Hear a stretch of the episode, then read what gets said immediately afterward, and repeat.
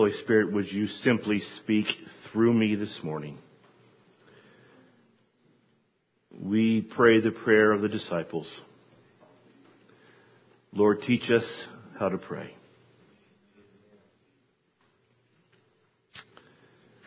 Amen. We're going to continue our series entitled The School of Prayer. We're going to simply look at this verse this morning. Matthew chapter 6, verse 9. You want to get your Bibles out. You're going to want to gird your loins. We're going to get after it this morning as we dissect this verse and talk about our fathers and our Heavenly Father. I asked the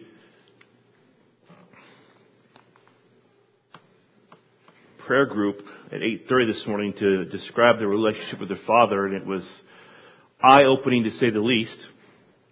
Some had absent fathers, some had bitter fathers, some had uh, fathers that were, well, very few had fathers, I think, that were, had a good relationship with their father or was very warm to them. A lot of them had fathers that were, that were good and loving, but they just weren't available.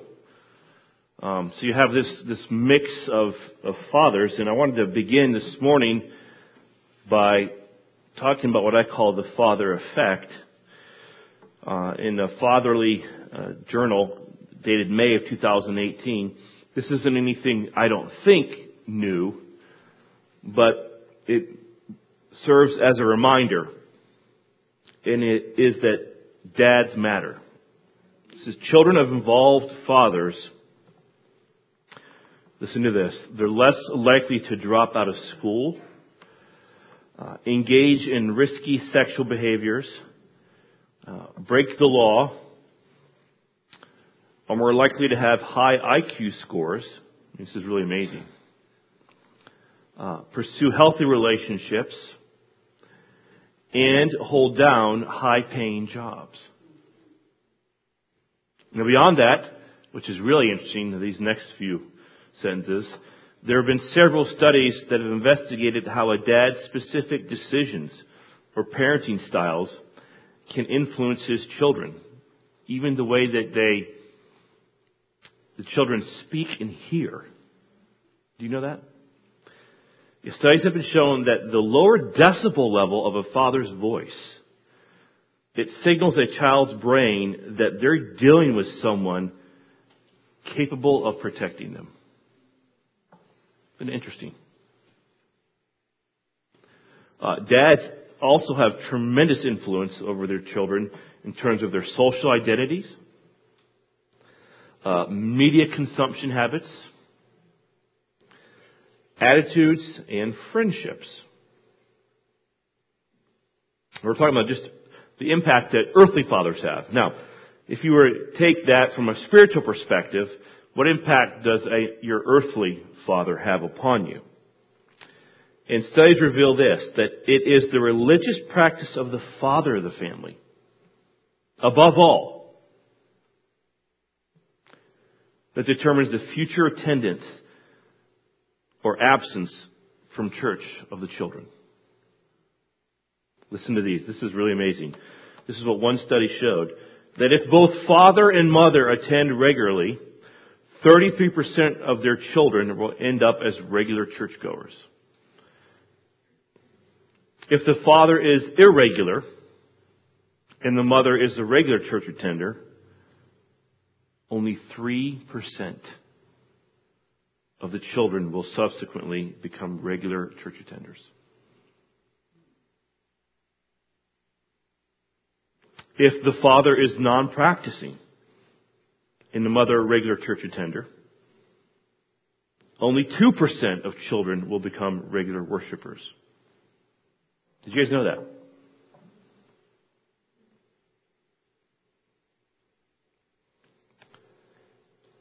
Do you understand now why our enemy has attacked the family structure?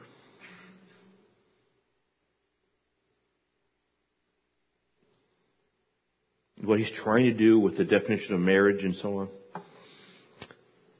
But what happens if the father is a regular attender, but the mother is an irregular attender of church worship, or she's even non-practicing.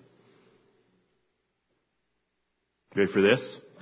Amazingly, the percentage of children becoming regular attenders of church goes from 33% to 38%. Even with the irregular mother attending church. And if they're not practicing, it goes up to even 44% will go to church if the father is a regular attender.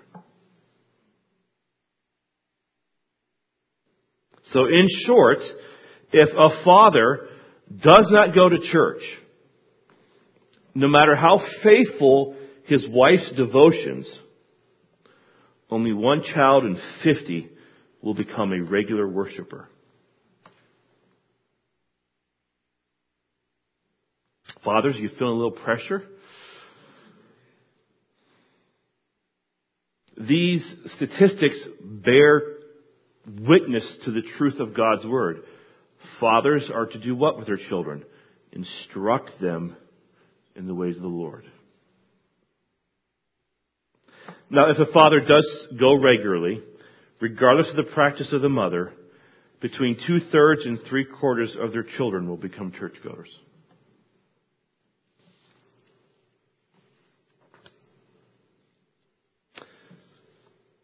That's the father effect. Now, I want to talk to you about your heavenly father, or the fatherhood of God.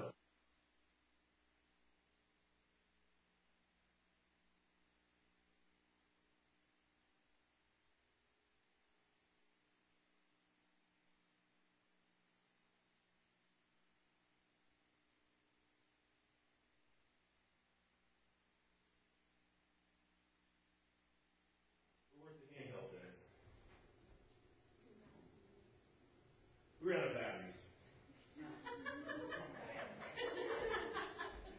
So, Here you go, Chris. no kung fu, none. We have the handheld? Like, I guess I'm going to be bound to this. All right. Where's the handheld that was here, Jacob? We used the batteries. That's what you killed. No, no, no. Oh, really? Even this one? Oh, okay. So we were really out of batteries. All right. Yeah, on the grocery list. Okay. I get a good arm workout, David. Having to hold this. Okay. Well, I had a great introduction. You guys were following me well and everything, and then this happened. So, all right. Let's talk about the fatherhood of God in the Jew. Okay, I want to give you some background for Matthew 6 9. He says, Pray then in this way, our Father in heaven. Get your Bibles out. Turn to Exodus chapter 19.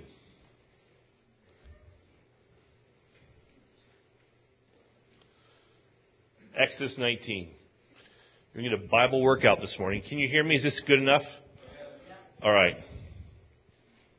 Is this being recorded then? We're back. Exodus 19.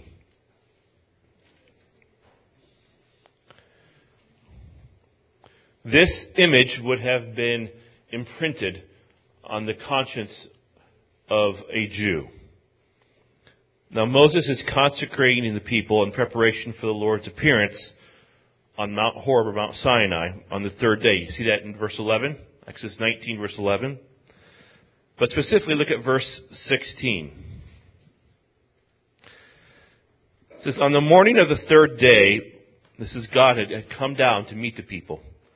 There were thunders and lightnings and a thick cloud on the mountain and a very loud trumpet blast. This is the way it is every day in my household. When I come down from praying upstairs, I walk down the stairs, boom, my presence is known, thunder and lightning and everything. The kids are ready to, to worship God. That'd be nice if that happened, wouldn't it?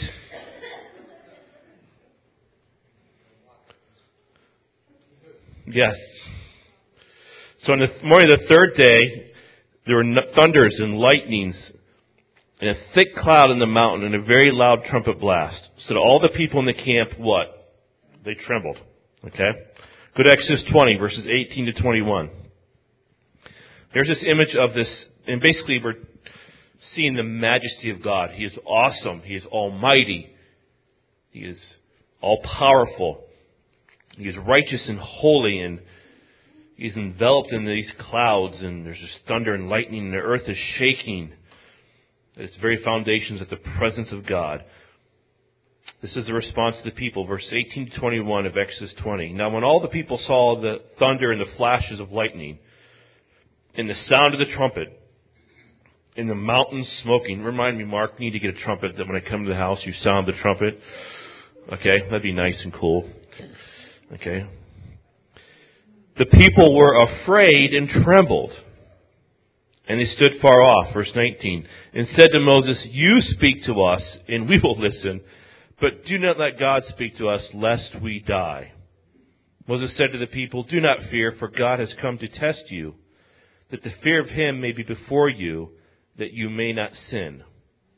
The people stood far off, well, Moses drew near to the thick darkness where God was. So, in other words, God, you are so awesome. And by awesome, I mean you are so different from us. You are so powerful. You're so mighty. It's, we tremble before you. We are uncomfortable approaching you. We will keep our distance. Have someone speak to you for us because we are afraid. That being said, despite this terrifying experience of God as powerful and unapproachable, the Old Testament Jew understood the meaning, or something of the meaning, of the fatherhood of God. In Isaiah 64, Isaiah is describing the sinfulness of the Jews in very graphic terms. Turn to Isaiah 64, if you would. It is in this passage he will talk about how our most righteous acts are as filthy rags before God. In fact, he says, We are so evil, we don't even seek you anymore, Father. Are you everyone there, Isaiah? It's in the, kind of go to the middle of your Bible and make it right. If you open the Psalms, you make it right. So we are unworthy to be before you. We are, I'm a man of unclean lips. I live among a people of unclean lips. We are overwhelmed by our sin. It consumes us. We don't even seek you. What is left for Isaiah to appeal then? We'll look at verse 8. Isaiah 64 8. But now, O Lord, you are our Father. We are the clay, and you are our potter. We are all the work of your hand. So Isaiah appeals to the comforting reality that God is their Father who takes care of his children. The Jews believed they came from God, their Father. Go back one chapter to verse 16 of Isaiah 63. Isaiah 63, 16. For you are our Father, though Abraham does not know us, and Israel does not recognize us, you, O Lord, are our Father, our Redeemer from of old is your name. They came after Abraham, after Jacob or Israel. But they still said, You are our Father, Lord. And as a father, they believed in a compassionate father. In other words, he's full of mercy, grace, and tenderheartedness. Just listen to Psalm 103:13. As a father shows compassion to his children, so the Lord shows compassion to those who fear him. Keep in mind, how did God reveal himself to them on the mountain? Thunder and lightning and a cloud and, and the earth trembling. And here we see them, him as a father of compassion, compassionate toward his children. In Psalm 68, it describes God's majesty and power in very vivid terms. He rides in the heavens, and his enemies flee before him in his 20,000 chariots. Yet, in the midst of this description of how awesome God is, we find in verse 5 this He is the father of the fatherless. Protector of widows is God in his holy habitation. Yes, God is almighty, but he also is a father to those without a father. You see, God likes to put people in his family. He wants a family. And with that comes a sense of a personal relationship. See, as a father, God leads them. In Jeremiah 31 9, let's listen to this. With weeping they shall come, with pleas for mercy I will lead them back. I will make them walk by brooks of waters, in a straight path in which they shall not stumble, for I am a father to Israel. And Ephraim is my firstborn. See, his children will not stumble because as a father he loves them. He will not guide them down a crooked path. He is a good father full of compassion who understands his children's needs and is near at all times. This is why David said, I have set the Lord always before me. Because he is at my right hand, I shall not be shaken. That's in Psalm 16:8. Unfortunately, all those verses that I just shared with you, and there are more, did not endear the Jews to God. Well, why? Well, because as a father, yes, he's compassionate and full of tender and tenderness and grace and mercy and forgiveness and loving and will guide and provide and all of that. They were also required, as children are required to do, to obey their father. See, God would beget them, be near to them, be compassionate to them, guide them, but they were responsible to obey. Very clearly, De- Deuteronomy 32, where the law was given, verses 5 and 6, says this They have dealt corruptly with him, meaning the Jews have dealt corruptly with, with the Lord. They are no longer his children because they are blemished. They are a crooked and twisted generation. Do you thus rep- repay the Lord, you foolish and senseless people? Is not he your father who created you, who made you and established you? God is a holy and just and upright God who delivered his people from bondage. He demands that we be like him in our conduct, holy and just and upright. And yet you treat me with contempt. You walk in sin. Do you treat your earthly father with such disrespect? Most of us would say no. But to go even deeper as to why, as to the fatherhood of God in the Jews and their lack of an experience of God as a father, there were two major philosophies historically that existed at the time of Jesus Christ in the Greek and Roman world. They were known as Stoics and Epicureans. There's forms of that around today, and we'll get into that in a moment here. But the Stoics said that God is absolutely apathetic and indifferent. The Epicureans said God is absolutely detached, totally uninterested, and isolated from every human condition. And this is how the pagans and the Romans, and quite frankly some of the Jews, thought of their gods, even though they used the term Father. An indifferent, totally uninvolved, apathetic, absolutely detached Father. I think we heard some of that this morning in our prayer uninterested, detached, earthly fathers. Those philosophies influenced Jewish thinking about God.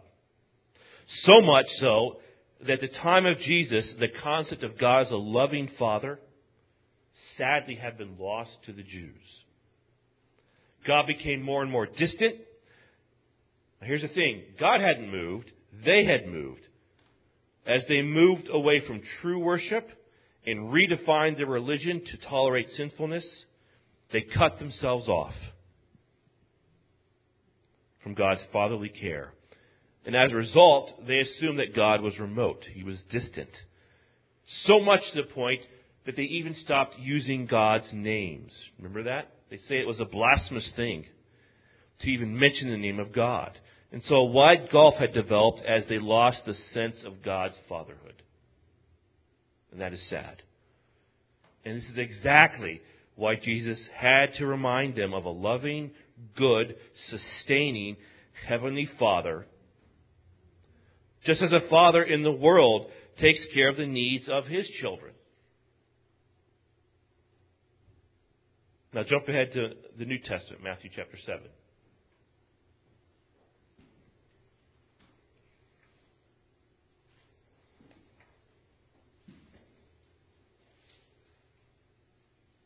that historical context, again, they had God as a father from the, the teachings of Moses and of David and of the prophets. And yet, at the time the very Son of God arrives, literally invades this planet, God is, as a father, is, is lost. God is indifferent. He is distant.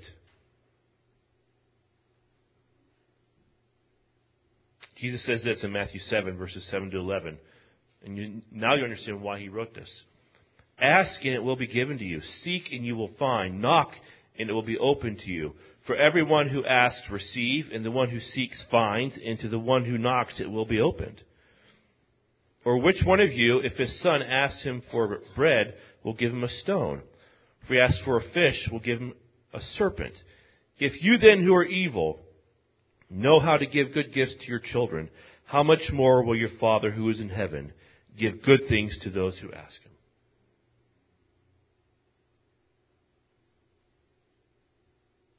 Folks, when we go to God and say, Father, we're not talking about some distant deity who is totally unconcerned and is only a father in position or title. We're talking about somebody who is loving, he's personally involved, and absolutely intimate. And so when Jesus utters the term our Father, it is shocking to the Jews of his time. It awakens them to something lost long ago in the past. And it introduces a new kind of intimacy that they had never even understood. Here it is. See, Jesus was about to bring God to men and make a new intimacy, a new nearness to God that had never been possible to mankind. Every time Jesus prayed, by the way, he always used the word Father. The scriptures record over 70 times he addressed God as Father in prayer. In fact, in only one prayer did he not use the word Father. While hanging on the cross, he cried out, What?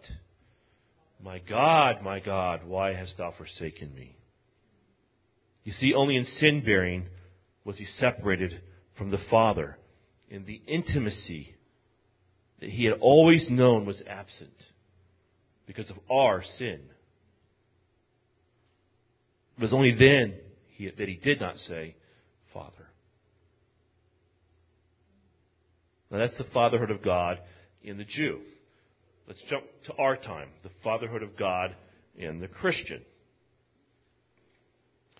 Now, despite the work of Jesus on the cross that brought God to man in a, a new nearness, a new intimacy, never available you hear me? Never available to the Old Testament saint. My observation as a missionary and pastor for over 27 years is that most believers do not know God personally. He remains a distant father.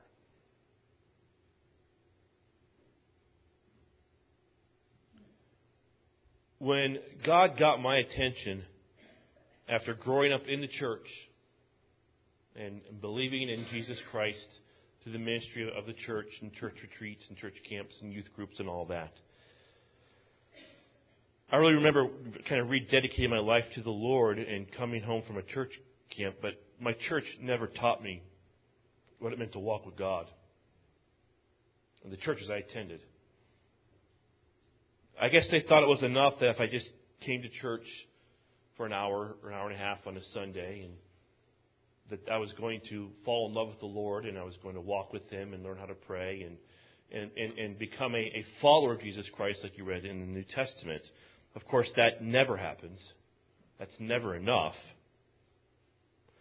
But when I got to college my freshman year and I, I really committed my life to Jesus Christ and to, to walk with Him in February of 1989, through July of 1991, I pursued Him in this way. This will be to you, I hope, convicting and also incredibly disappointing and depressing to you. To be honest with you. Because I look back over this, going over this, and it really is sad. But from February of 1989 to July of 1991, so from my second quarter of my freshman year in college to the summer before of my senior year in college, this is what I did. There was daily Bible reading.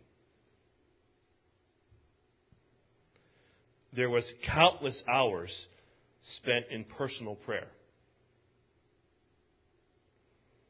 Hours spent in corporate prayer meetings, and I mean hours. We were involved in campus ministry. We'd have prayer meetings. I think you went to some of those when I was you and I were there. I mean, these were not, you know, half hour or hour. These were two or three hour prayer meetings. So I'm spending countless hours in personal prayer. I am regularly reading my Bible. I'm in constant fellowship, it seems like. I was leading a Bible study during that time. I was attending a Bible study.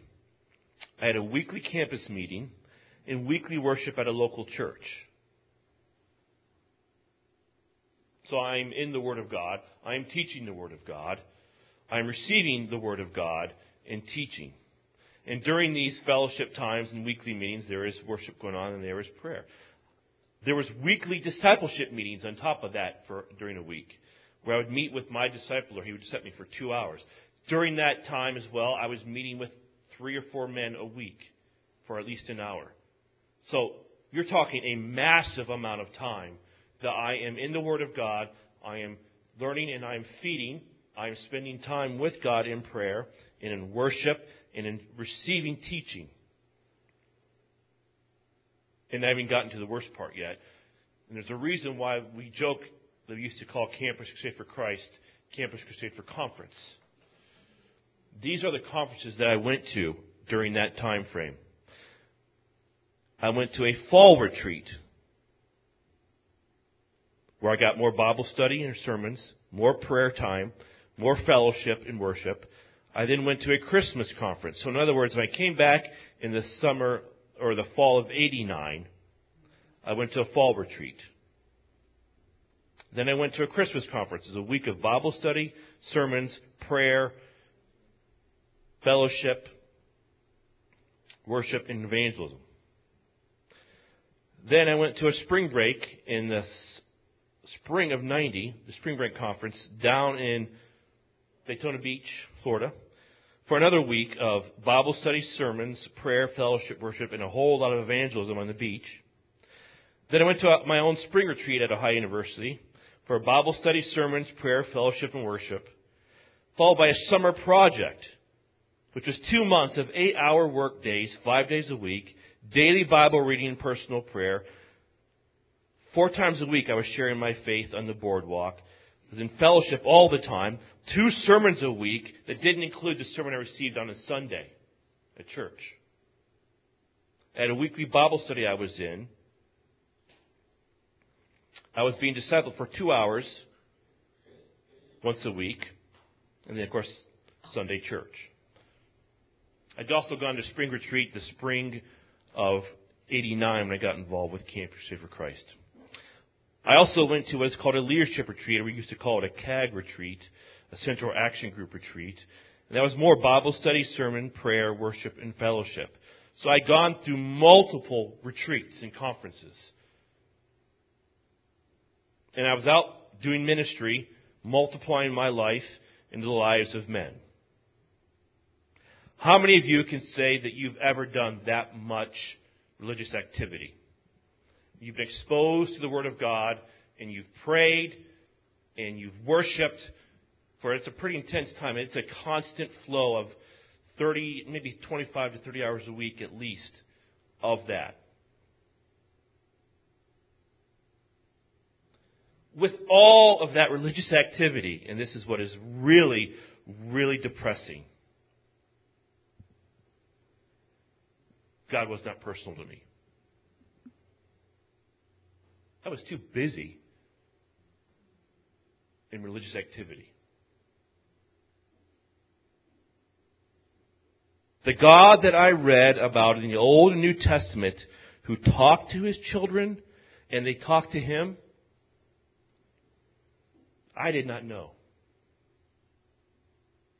It looked good on the outside, right? I didn't know. And so I began to question what was the point of my religious activity? And the honest truth, I mean, if you really want to know the truth, the honest truth was this I had more in common with the Pharisees. In John 5, 37 to 4, just listen to this. It says, And The Father who sent me has himself borne witness about me. This is Jesus speaking. He says, His voice you have never heard, His form you've never seen. He is speaking to these men who have memorized large portions of the Bible, of the law, that spent hours in prayer. Probably more time in prayer than I, I did, easily, I would say. That were living holy lifestyles that were in fellowship. They would pray three times a day. They would go to the synagogue daily. Observing the Sabbath. All of that. And he says about them, his voice, the Father's voice, you have never heard. His form you've never seen. Folks, that was me.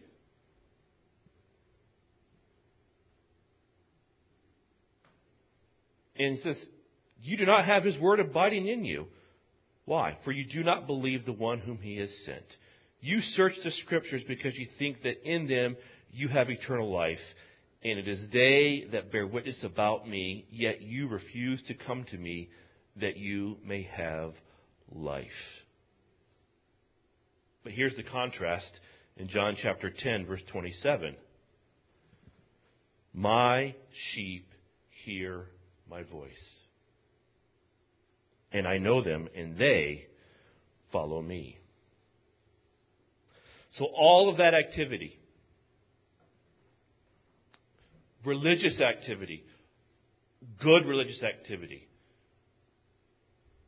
people, God worked through my evangelism. Uh, people were walking with the Lord. People had come to Christ. Uh, disciples were being made. They were falling in love with the Lord. During all of that, the result of all of that activity in the summer of 1991, I was burned out. Burned out from two years of ministry activity in school. And I hurt my back. You remember the story. Put it in a basketball hoop in our home in Chardon, Ohio, and was laid up for the summer. And that was the summer I had time to extensively slow down, read my Bible, pray, and the biggest thing I had to do was just rest. And that summer, a hunger for a more personal relationship with God grew within me. Because I tell you one thing, I certainly didn't want to go back to what had been before. Do you understand what I was being taught? It wasn't that they, what they didn't talk about Christianity being a relationship. Of course, I knew about that. They taught that it's not a religion; it's a relationship. You've heard me say that to you, and we would talk about that. And then the relationship was marked by relentless religious activity.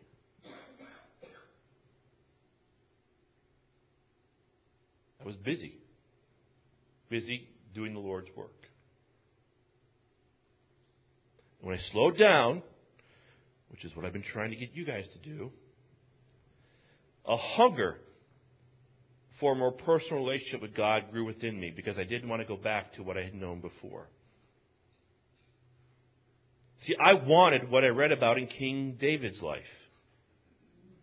He would ask God for specific direction, and God would answer him. He would say, Shall I attack this army this way? And he says, Yes, attack this way, you'll be victorious. Next time, shall I attack this army this way? No, don't go this way. Go around this way and attack. I could never, that was never my experience. Such specific direction. It reminded me of, of God talking to Abraham. I mean, it was a very normal conversation, but it was a talking with God. See, my prayer had been talking to God, but not with God. I wonder what the Apostle Paul had. Three times he pleaded with the Lord, Take this thorn in my flesh. And what did God say to him? Very specifically, My power is what? It's perfected in weakness. But David, Paul, others, they had a personal relationship with God. They heard his voice. They received specific instruction, encouragement. And so that summer, God led me to a book by Peter Lord called Hearing God. And there's nothing special about that book, but it's just God was at work within me, and He used that book to revolutionize my relationship with Him. Simply put, I learned to hear his voice. And to describe my experience as I was recalling this, it literally felt like God exploded right in front of my face. He became personal. That was the dominant word. God is personal. Prayer was no longer me talking to God prayer became me talking with God. Maybe you can relate to that story. Maybe you can't. But I want to ask this question and answer it. Why do many Christians not know God as an intimate father? Now, I don't want to sit there and, and tell you that and, and, and let you believe that well, I had a bad earthly father, and, and that that's the reason why. Okay, yes, I, I, I don't doubt that, but that's not your heavenly Father. Quite frankly, you're not going to get a lot of love from me. Get over it. It's a crutch. Get off that crutch. You have a heavenly Father who loves you. Um, I'm here this morning to destroy any wrong concepts of God as a Father. But why don't many Christians, or why do many Christians not know God as an intimate Father? Well, let me suggest several reasons. Number one is what I call, you've heard this before, it's just the ongoing effects of the Enlightenment or the Age of Reason. Remember what the Enlightenment was? It was man's coming of age. As Immanuel Kant said this, it was man's emergence from the immaturity which caused him to rely on such external authorities as the Bible the church and the state to tell him what to think and do. It says, No generation should be bound by the creeds and customs of bygone ages. Says, To be bound so is an offense against human nature whose destiny lies in progress. In other words, truth was not, what was no longer the Word of God, fulfilled Scripture, fulfilled prophecy in the, in the Scriptures. That was put away, and truth was now determined by human reason. Of course, that led to what's number two, the second point of why we don't know God as the intimate Father, and that's the rise of deism. And deism is alive and kicking today, folks. What I mean by that is this deism states that God exists, but leaves the conduct of life to man in his reason. Now, the following list of men were Enlightenment thinkers Immanuel Kant, Isaac Newton, Benjamin Franklin, Thomas Jefferson, these men have a deistic view of God. That God winds the earth up, earth up like a clock and then does what? He sits back and lets it play itself out with little, if any, involvement.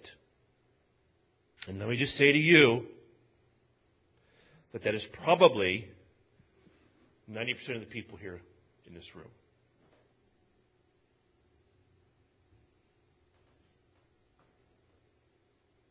It's even taught in the church. Say, what do you mean by that? You remember Chuck Swindoll?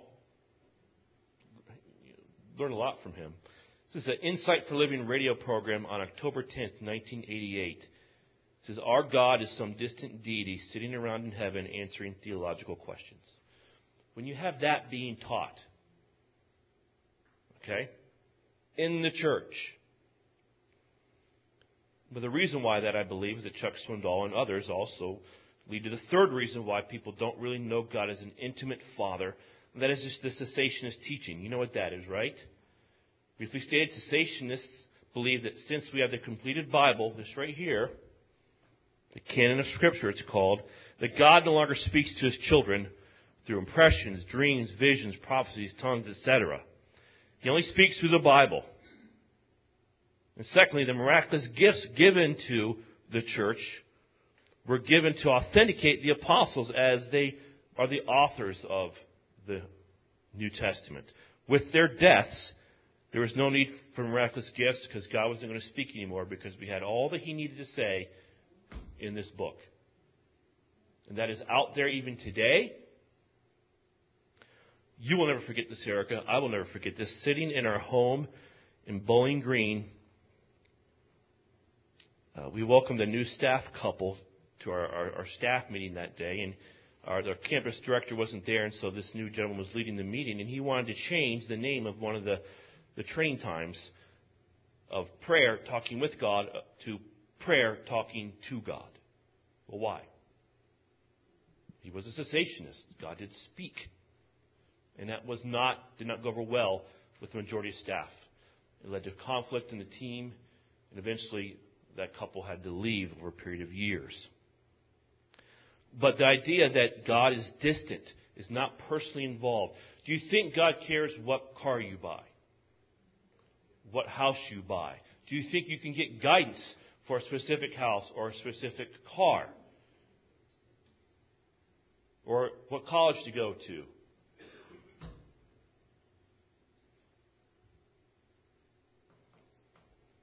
Most in the church would say no.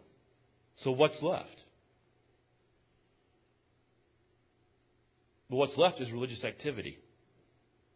And that's the fourth point of why we don't really know God intimately as a father, is that we value doing over being. Phil Newton wrote this Our culture values doing over being. As long as we give ourselves to religious activities, then we consider ourselves spiritual. If you are, are involved in a lot of religious activities, that doesn't make you any more spiritual than an ant.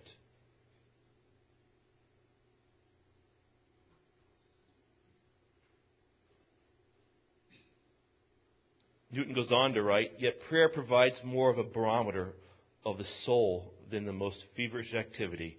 For in prayer, we are encountering the living God, baring our souls before Him, contemplating Him, and seeing Him alone as our Father and Lord.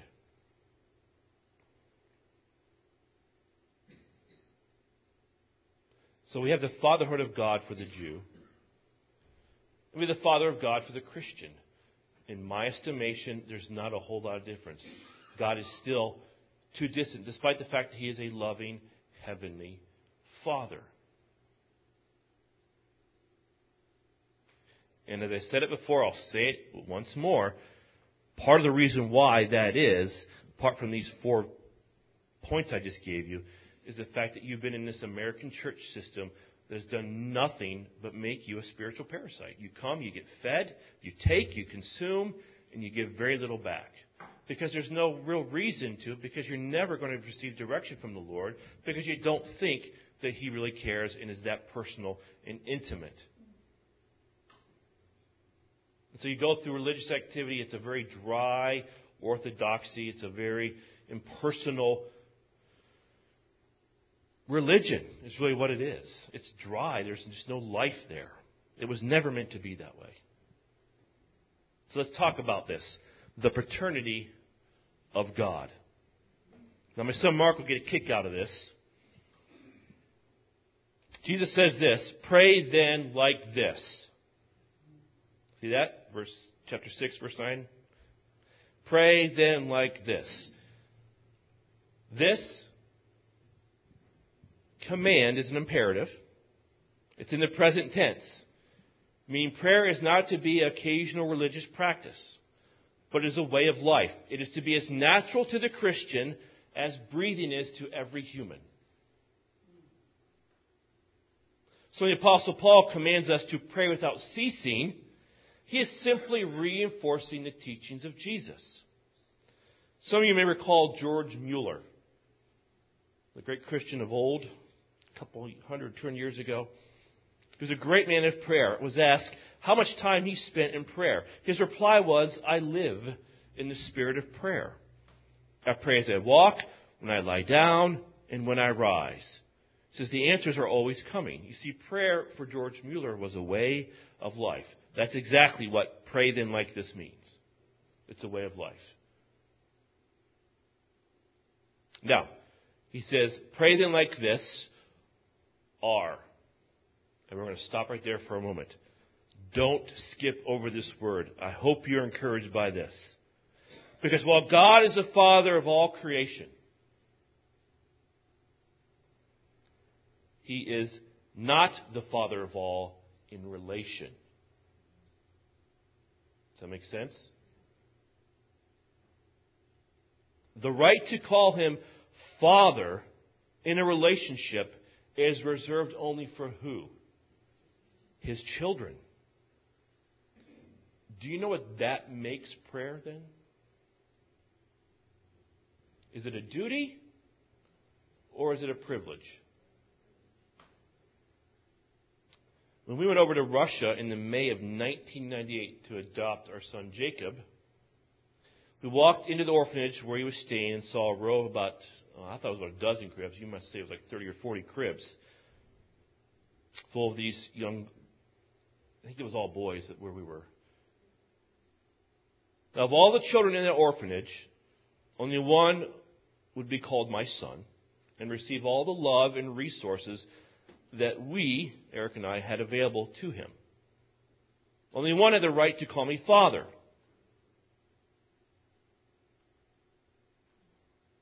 The same is true of our Heavenly Father. See, it's only those that He chose in eternity past, Ephesians 1, 4, and 5, have the right to call Him Father. He is our Father. This is not for everybody. Your unbelieving neighbor cannot call God their Father and relate to Him. Do you understand what I'm saying to you? Do you know how blessed you are? Are you encouraged by this, I hope? Okay? You have a loving Heavenly Father. He is our Father. Now watch this. He's our Father in heaven. This is where my son Mark's going to get a kick out of this. The word in Greek for Father is what, Mark? Pater. P A T E R. I will call Mark often, and he will say what? Pater. Yes, Pater? Yeah, I taught him this. However, Mark, when Jesus spoke, he didn't speak Greek. Do you know that? He spoke Aramaic. And the word for father in Aramaic is what? Abba. And that means daddy. Abba was the enduring term used by a little child for its father. So, in fact, the, the Talmud says, you know, the, the Jewish teaching, that the first thing ever learned, a child ever learned to say, was Abba. Now, when we say our Father in heaven, this implies several characteristics. I don't have these up here, but you may want to write these down. Because I want you to meditate on these throughout the week. Number one, it means intimacy. God is to be personal. Prayer is not talking to God, it is talking with God. It is enjoying being in His presence.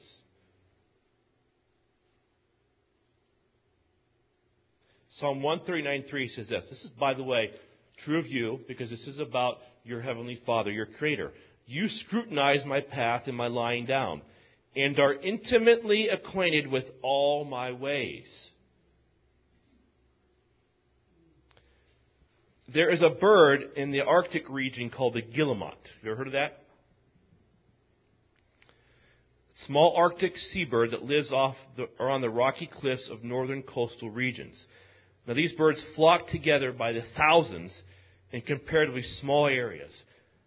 Because of the crowded conditions, hundreds of females lay their pear-shaped eggs side by side in a long row on a narrow ledge. Why they do this, I have no idea, but that's where they lay their eggs. Now, since the eggs all look alike, it's really incredible that a mother guillemot can identify those eggs that belong to her.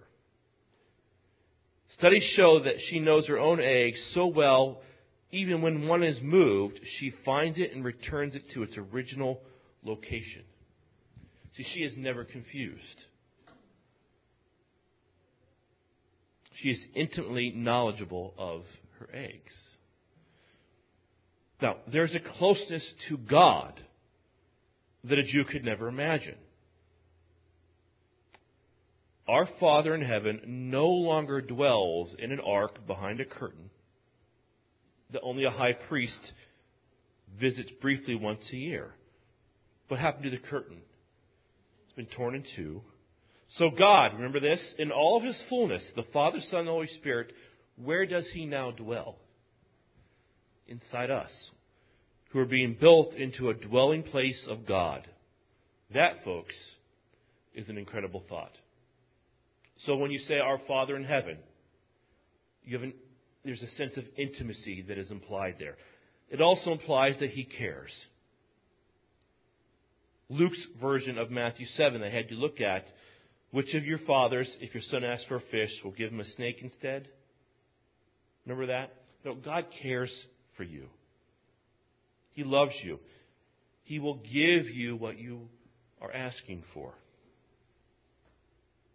And particularly Luke's version says, How much more will your Father in heaven give the Holy Spirit to those who ask him? He will give you more of him if you want. That's the point. Number three, it implies when you say our Father in heaven that there are infinite resources available to the child of God. Let me go into detail on this. Psalm 24:1. So on earth, these are the resources available to God. The earth is the Lord's and the fullness thereof, the world and those who dwell therein. So, what resources did God on earth have available to him? Do you not understand the question? Everything. It's all His. So if you need shelter, God has it at His disposal. You need food, God has it at His disposal. Remember, He owns cattle on a thousand hills. You need clothing, God has it at His, at his disposal. He even dresses the flowers of the field. So He will most certainly dress His children whom he values far more than flowers. So there's infinite resources available to the child of God. That's just, folks, on earth. How about in heaven? Because remember, it is our Father who art in heaven. He has all of the supernatural domain at his disposal. Think about that. We are blessed with what? Every spiritual blessing in the heavenly places in Christ, which means all that heaven is, is available to us in Christ. He is a loving heavenly Father who has all the resources of heaven. So if you want satisfaction in this life, you find it in heaven, and God has it at His disposal. Do you want fairness? God has it in heavenlies. Do you want peace? God has it readily available. Do you need wisdom? God will give it to you. It's all there. We pray to a Father who has absolutely eternal resources.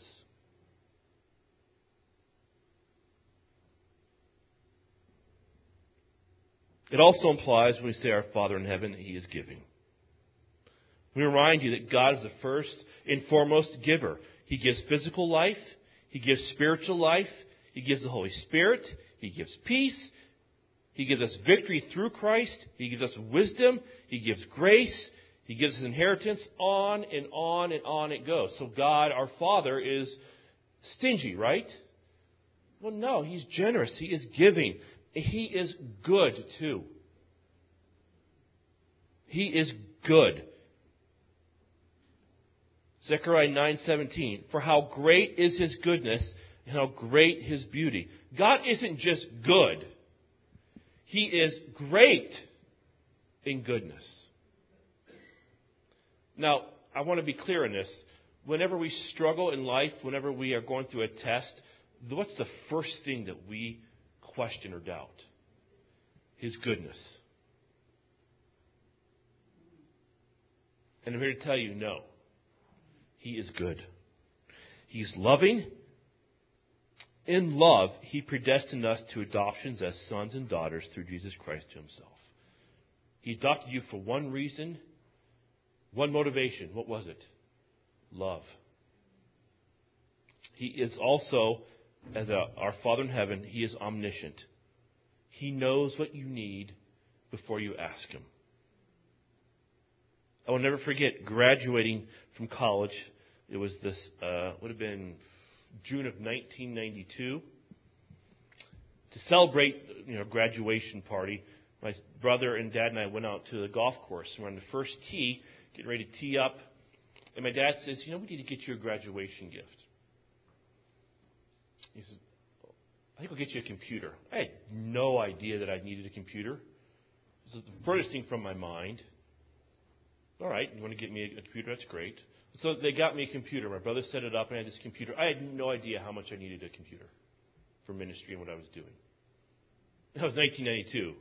Today, yeah, I know I need a computer. But you see, God knew.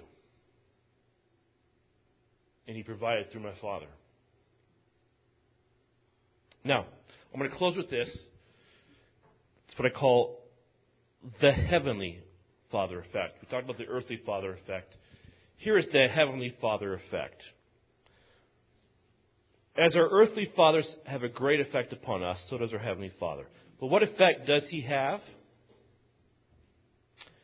Well, I think our Heavenly Father puts to final rest these issues. Number one, fear or anxiety. What has God provided for you so that you can come into His presence all the time? He's provided grace. He set His grace upon you. You need not fear coming into His presence. He's not some pagan God that you have to appease. There's no need for fear. Number two, He is forever put to rest the issue of hope. He has provided a living hope through His Son and a future glory that awaits you. And what else awaits you in heaven? Hope will be realized, I'll be glorified body, and what else awaits me? An inheritance, riches.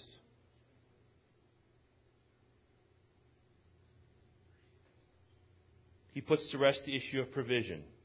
He knows what you need before you do, and has an unlimited earthly and heavenly resources to meet your needs and not just your needs, folks. He will even meet your desires. How about the issue of loneliness? What has He promised you as a loving Heavenly Father? I am with you always, even to the end of the age. How about wisdom? You need guidance? He has promised that if we lack wisdom, what do we do? Ask Him. He will answer. And He knows all things. How about security? You want to be secure? You want to be protected? He is our refuge.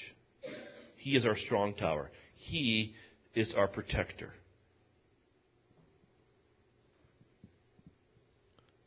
So when we say our Father, who is in heaven, He is a good, loving, personal Heavenly Father. And He longs to literally explode in your face like He did to me and become personal.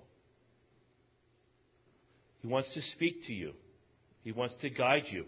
So much so that He says, I will give you someone special to help you with that and to cultivate that. Who is that? The Holy Spirit. Oh, if we would learn to recognize His ways. So when we pray, and we pray in the name of Jesus, which is the same thing as praying in the name of the Father, we are coming before a very loving, personal, good, giving, gracious, tender, forgiving, merciful, providing Father who is to be known and experienced and loved and cherished. And there we find life. So I want you to do this. I want you to meditate on those characteristics that I share with you this morning.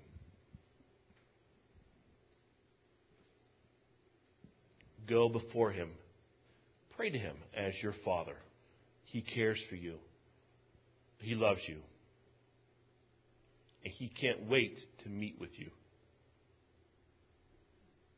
Let's pray.